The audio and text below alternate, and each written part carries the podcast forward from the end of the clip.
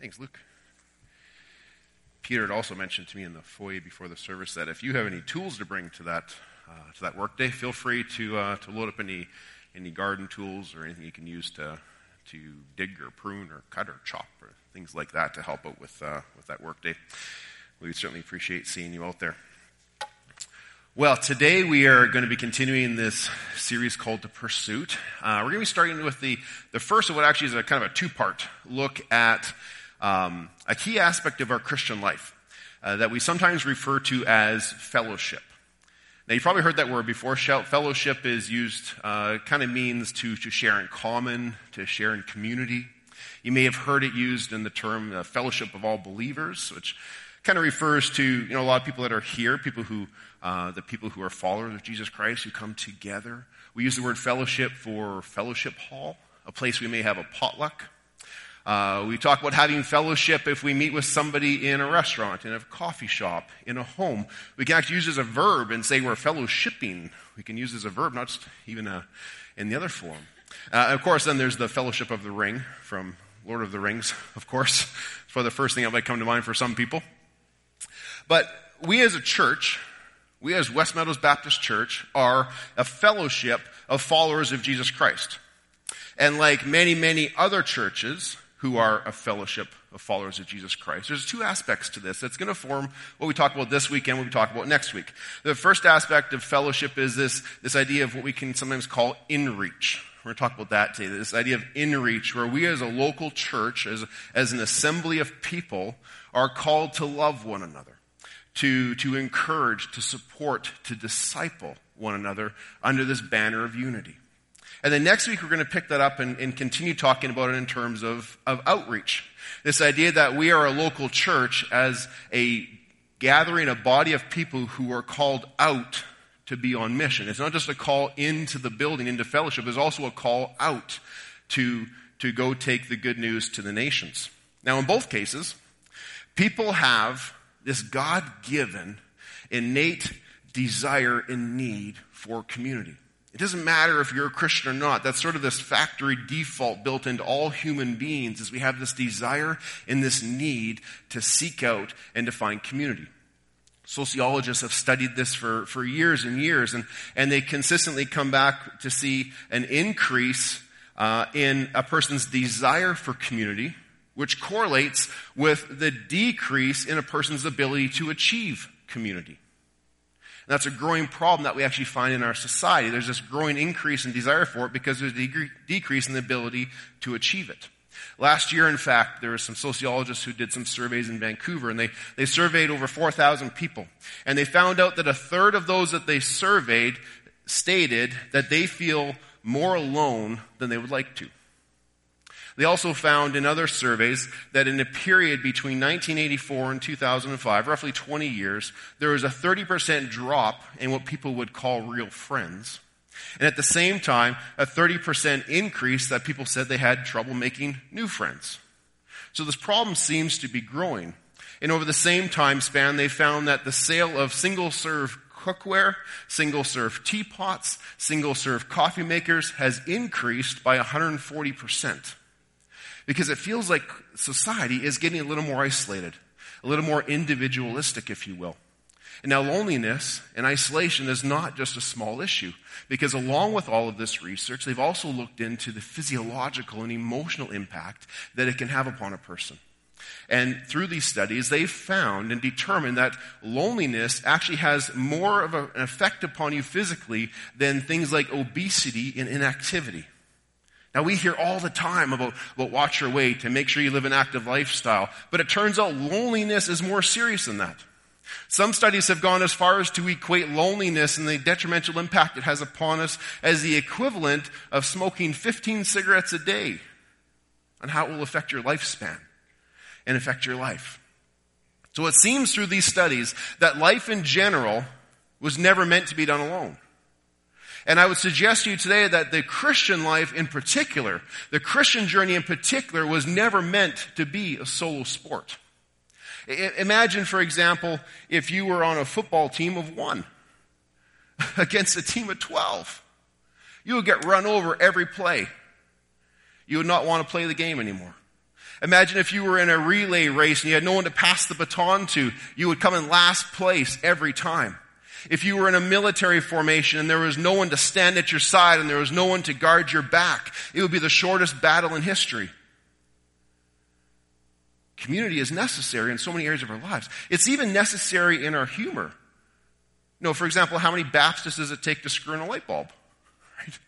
You're probably wondering. The answer is 15. It takes 15 Baptists to screw in a light bulb because you need one to change the light bulb. And then you need to form three committees to approve the change. And then you have to decide who's going to bring the potato salad after it's changed. So, so it takes 15 people. Even in Baptist church, community is necessary. See, now none of this was a surprise to Jesus, however. Because as we look at his life through the Gospels, we see that he modeled community for us. He had these three people who were close on an inner three that he shared intimately with. He had the disciples that he, he journeyed with and mentored and walked for three and a half years with. And then we see crowds beyond that he was interacting with. He modeled community for us. And it seems that he also knew from some of the final words that he shared in the prayers before he was taken and crucified that he understood that if we were going to be successful in our pursuit of him, if we were going to be successful in our Christian journey, that we too needed community. Because this is more of a team sport than a solo pursuit. Because the Christian life was never meant to be a solo pursuit. It's not surprising that research confirms this as well and actually says that one of the best ways to combat loneliness, one of the best ways to overcome that, is to get connected with a local church, is what they say. And that the local church should be and potentially could be one of the best communities you could ever be a part of and it would combat these issues with loneliness and the detrimental effects with them. And that is the potential reality that exists for us and that exists for the community around us. But let's be honest for a second. Is that your experience with the local church? Can you honestly say the local church is the best community you've ever been a part of? I'm glad to hear that because a lot of people wouldn't say that. And if we ask the world around us, what do you think they would say?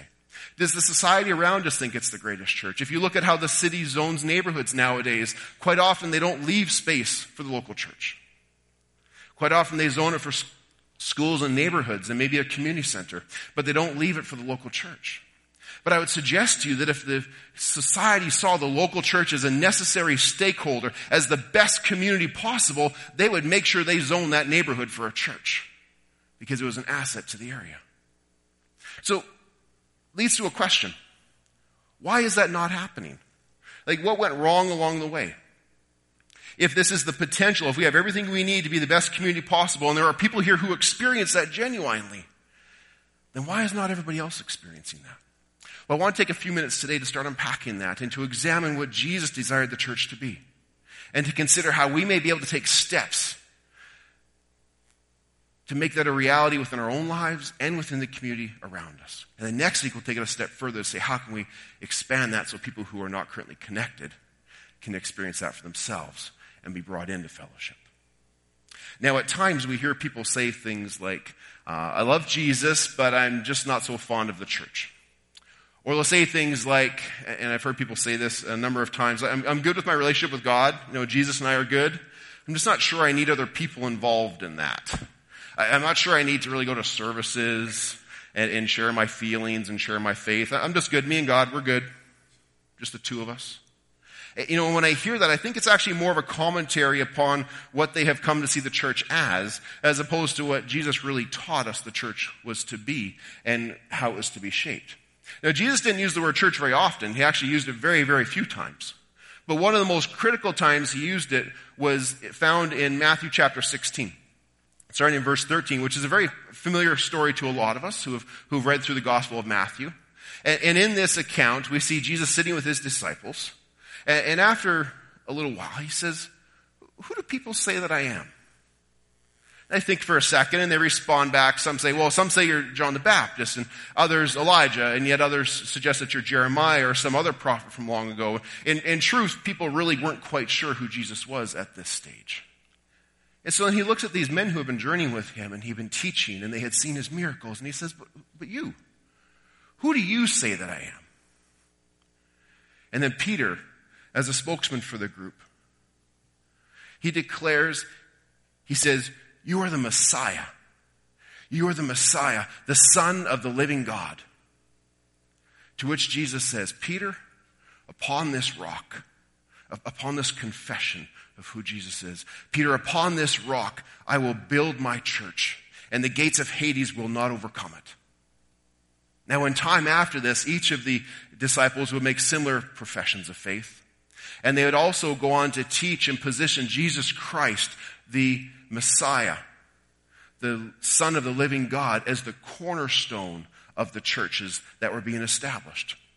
Now, that term cornerstone is, is not too familiar in our world today, but, but when you built a building, especially out of stone, uh, the cornerstone is by far the most important piece you will put in place.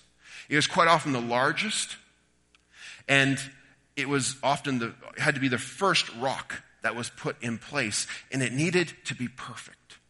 Because every wall, every measurement, every angle came off of that cornerstone. And if it wasn't perfect, your building may not be square. Your walls may not be straight. It may not even have the ability to stand up if your cornerstone is not perfect when you put it in place. In, in construction terms, if, if your cornerstone was off by even one degree, if it was supposed to be a 90 degree angle, but it was 89 or it was 91, it, just one angle, even just one angle margin of error, after a 60 foot span, your wall will be out by a foot. And you can imagine how much more exponentially that grows if it was off. But now it's important to understand that when we talk about the church, we're not talking about a building. We're not talking about even the services. We're not even talking about a, like a meeting time. If you were to ask Jesus about his church, he would, of which he is the cornerstone, he would not give you an address. Instead, he would point you to a people. He would point you to a fellowship, a, a group of individuals who hold one thing in common as foundational to who they are. They would hold in common their belief and their trust in Jesus as the Messiah, the perfect Son of the living God. Now, in one sense, this is draws us into this understanding of being part of a universal church, uh, of all people, of all followers, of all places who have that profession of faith. And this is alluded to in 1 Corinthians where it says, For we are all, for we were all baptized in one spirit, so form one body. And now if you are here and you have taken that step of faith where you have accepted that Jesus Christ paid the price for your sins, if you have confessed those sins to Him and confessed your need for Him, and you desire to have Him walk with you to help guide you through this life, and you are pursuing a deeper growth of life with Him, then you have joined the billions of people that are part of that universal church. And there is a day coming when we will all be assembled as a great multitude in heaven, and we will rejoice and we will sing praises to Jesus our Lord. That day is coming, and I cannot wait for that day to come. But remember, the journey is just as important as the destination. And so for now, we are also called to participate and to support the mission of the local church, of that local church of which we are also a part of.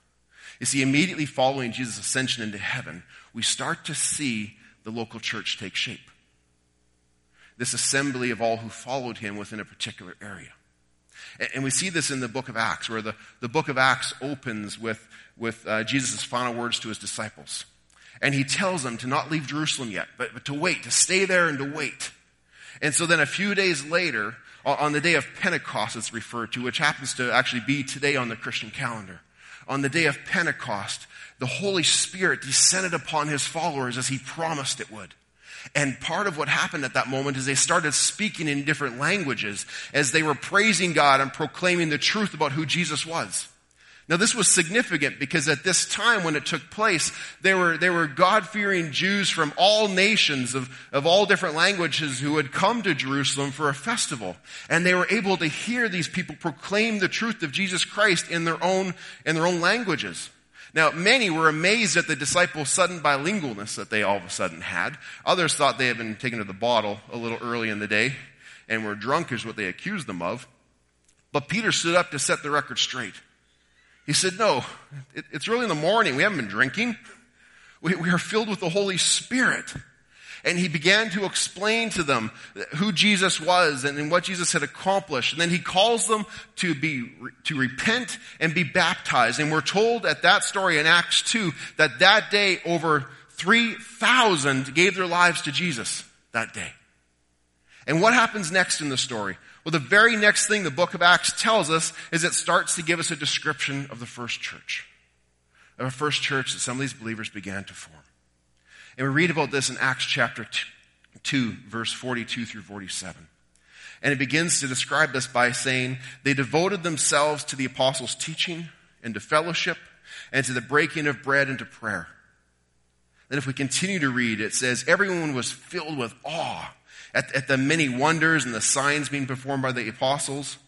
All the believers were together. They had everything in common. They, they even sold their property. They sold their possessions and what they got from that they would use to give to somebody who had need.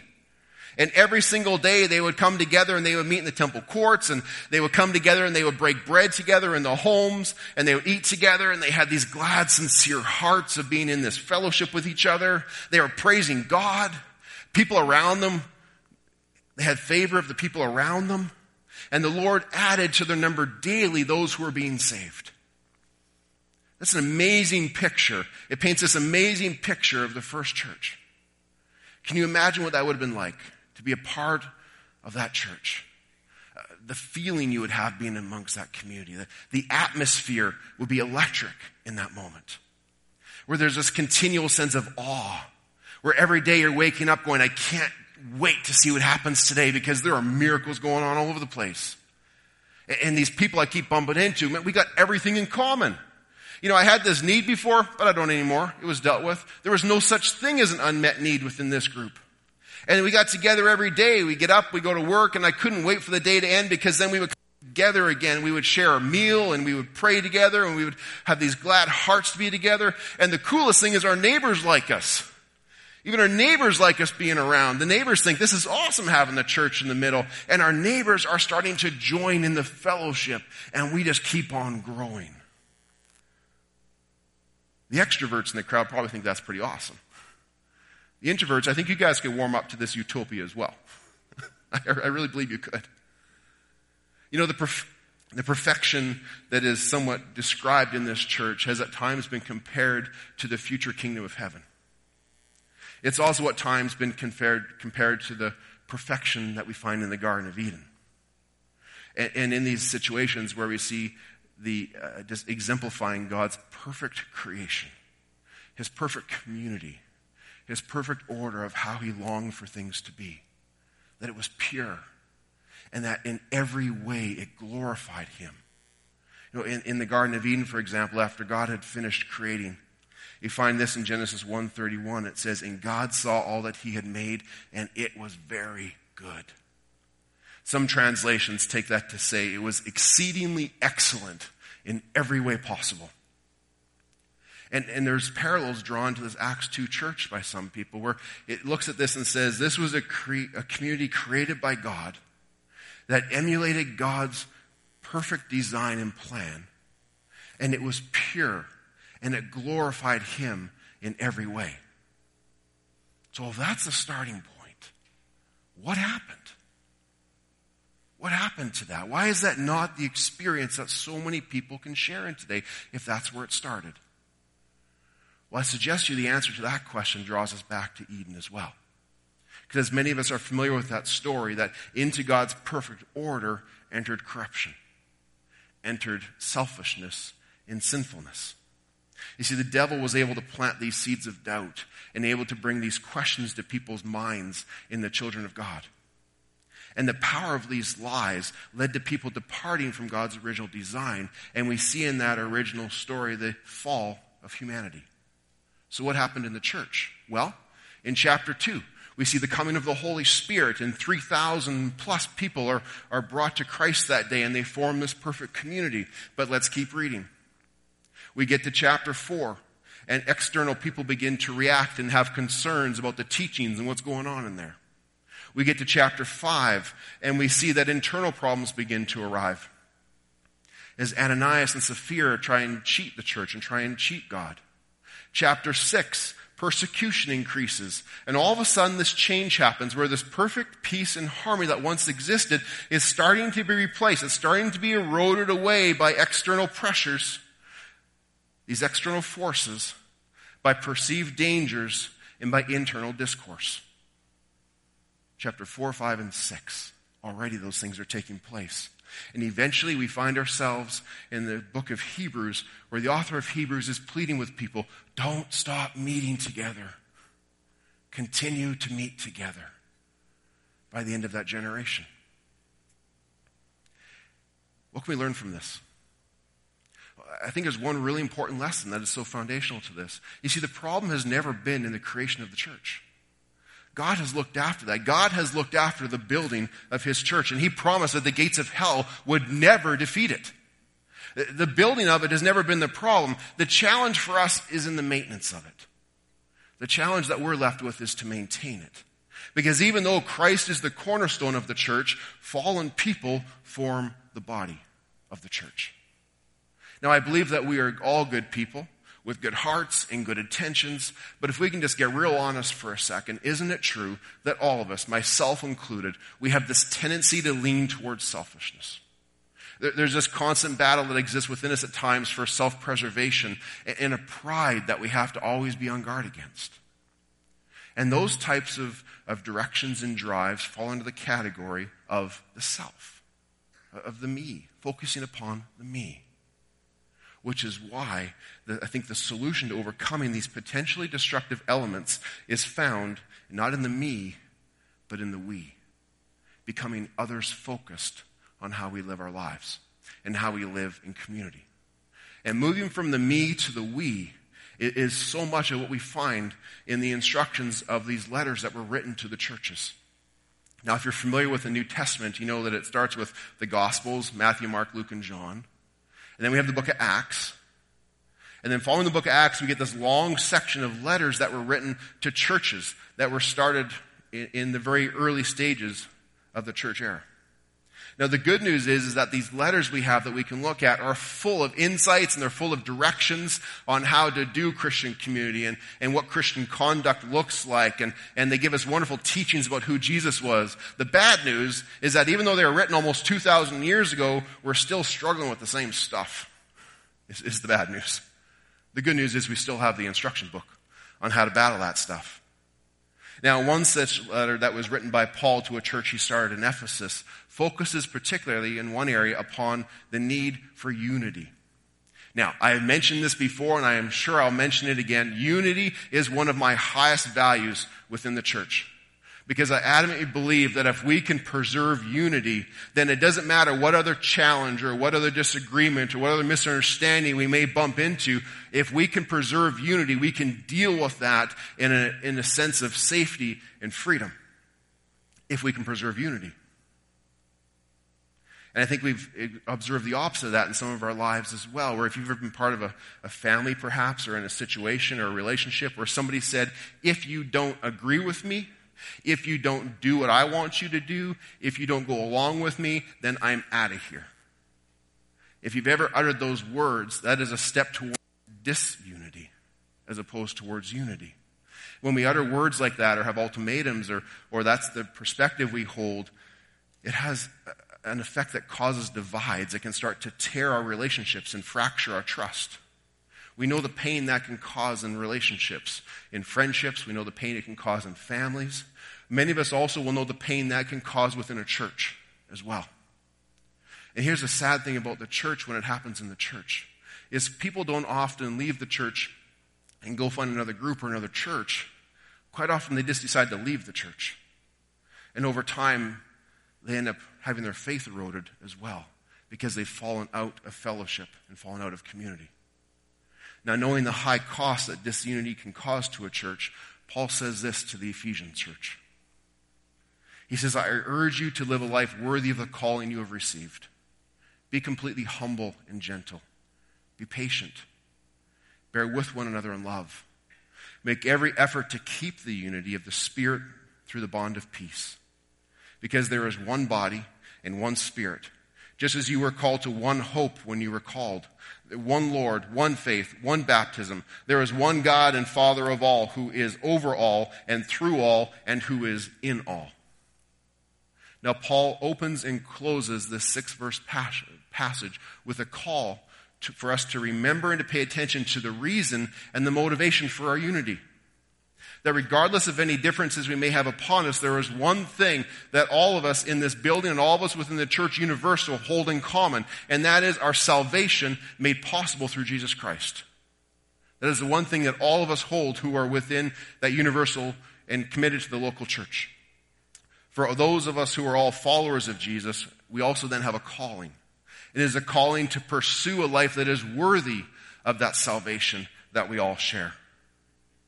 And as we just mentioned a moment ago, that sometimes we aren't always moving in that direction. Sometimes if we're left to our own devices, we move more towards the self rather than towards the we. And if we can admit it for a second, we know that that wounds ourselves and it wounds other people at times. But when we came to know Jesus Christ personally, when we came to enter into that fellowship of which He is the cornerstone, we entered into that fellowship of which we all share that one thing at minimum in common, we then entered into a situation where we have every reason and we have every ability to not focus upon the self, but to move towards doing away with it. Because if we keep reading through Ephesians 4, we eventually get to a part where, where Paul says to put off the old self, which is being corrupt. To put off the old self, which is focused with these deceitful, deceitful desires. But instead to be made new in our attitude and to be made new in our minds and to put on the new self and be created to be like God. If God's love is so great, if his power to save is so incredible, if he has granted us such reconciliation between us and the Father, then that is the life we are called to live accordingly. One of love and of unity and reconciliation, which is what we've experienced from the Father and then need to live out among one another. But what does that look like? Well, among other things, this passage tells us to conduct ourselves and one another in a manner that, defi- that is defined by Christ like characteristics, things like humility, gentleness, patience, and love. Now, in each of these things, these, this humility, gentleness, patience, and love, these are attack upon the ego. These are attack upon the self that draws us together in a weeness and directs us to uphold that unity and fellowship. Humility. It's considered a weakness in our society. It was considered a weakness in Paul's society as well. But it is actually what Jesus called us to in God's economy. He says that we should have the attitude of a servant, that we should think of others first ahead of ourselves. This idea of gentleness. Gentleness is, is not weakness. Gentleness is not being just like a wet noodle where you stand for nothing and have no backbone. But instead, gentleness you could think of in terms of like a stallion, a powerful horse, a stallion that hasn't lost its power, hasn't lost all that goes in being a stallion, but it has restrained behavior and allows itself to be saddled. It hasn't lost its power, but it's a restrained behavior towards others. Patience requires us to show respect, to endure annoyances with one another. Can we be honest about that too? We annoy each other sometimes think there's truth in that probably. You can't put more than two people together for a long period of time, and eventually that will happen. But patience. We show respect to one another, and we bear with one another. And then love. Gosh, volumes have been written on love. But in this particular con- aspect here, this, the love experienced in Christ that must then be extended to all. Where first love comes from God, and then we show love to God, which then leads us to love for other people that we'd have this love. Now keep in mind though that this unity already exists because this unity within the fellowship is not based upon these characteristics, but rather it is based upon the unchanging commonality we share in Christ. That in Him we have our unity as one body in one spirit. We share in one hope, one Lord, and one faith. Because our need is not the establishment of that. Our need is our ability to honor it, to respect it, and to maintain that within our community. And this can be achieved through protecting one another, and it can be achieved through building trust with one another. Consider, for example, have you ever been in a situation where you, you don't quite know a person as well as you'd like, and maybe you have a concern or a question about them? And, and then you find yourself in a situation where your conversation about that person might, might end up on the side of gossip a little bit. And there's a blank between what you know about them and what you think about them, and you choose to fill that blank in with suspicion. What happens then? That suspicion starts a downward spiral of negative thinking and attitude, and even maybe a passion response to that person. You know, for example, if I see Pastor Luke leave early one day, I have a choice. I can sit back and go, that's slacker. I'm out here busting my butt, and he's going home to watch TV. Or Ryan left early. There's a game on at 5 o'clock. I bet you. I have a choice. I have a choice I can make. I can think suspicion with a downward spiral in our opinion of one another, or I can choose to fill that gap with trust. I can choose to fill it with trust. And then respect the individual enough to go to them, talk to them, and fill it with fact after the fact as well. Or perhaps you've been in a situation where you walk in the doors down here in the foyer and you look down the long hallway and, oh, there she is. She hasn't seen me yet. We head the other direction. Come on, it happens, right? This isn't easy, but it's true. Right? Why does it happen? Well, maybe there's something unresolved between us. Maybe, maybe there's an anger. Maybe there's a resentment. Maybe there's something that's just there. But we have another option. Instead of going away from them in the direction of disunity, we can courageously go towards them in the direction of unity. And maybe even have enough courage to share the concern in a polite, respectful manner. Or about a time when maybe you've been caught up in sin or you've made a bad decision that you're really embarrassed about. And you can feel that shame, the guilt can, can start to overwhelm you. And in these moments, we can have a tendency to withdraw. We have a tendency to back away and avoid. But that is one of the tools the enemy uses to separate us from the group. And once he can separate us, we can head into this area of isolation. But instead, can we push in can we push in towards community to go to a trusted friend, to confess those sins, to share that burden, to be open about the failure?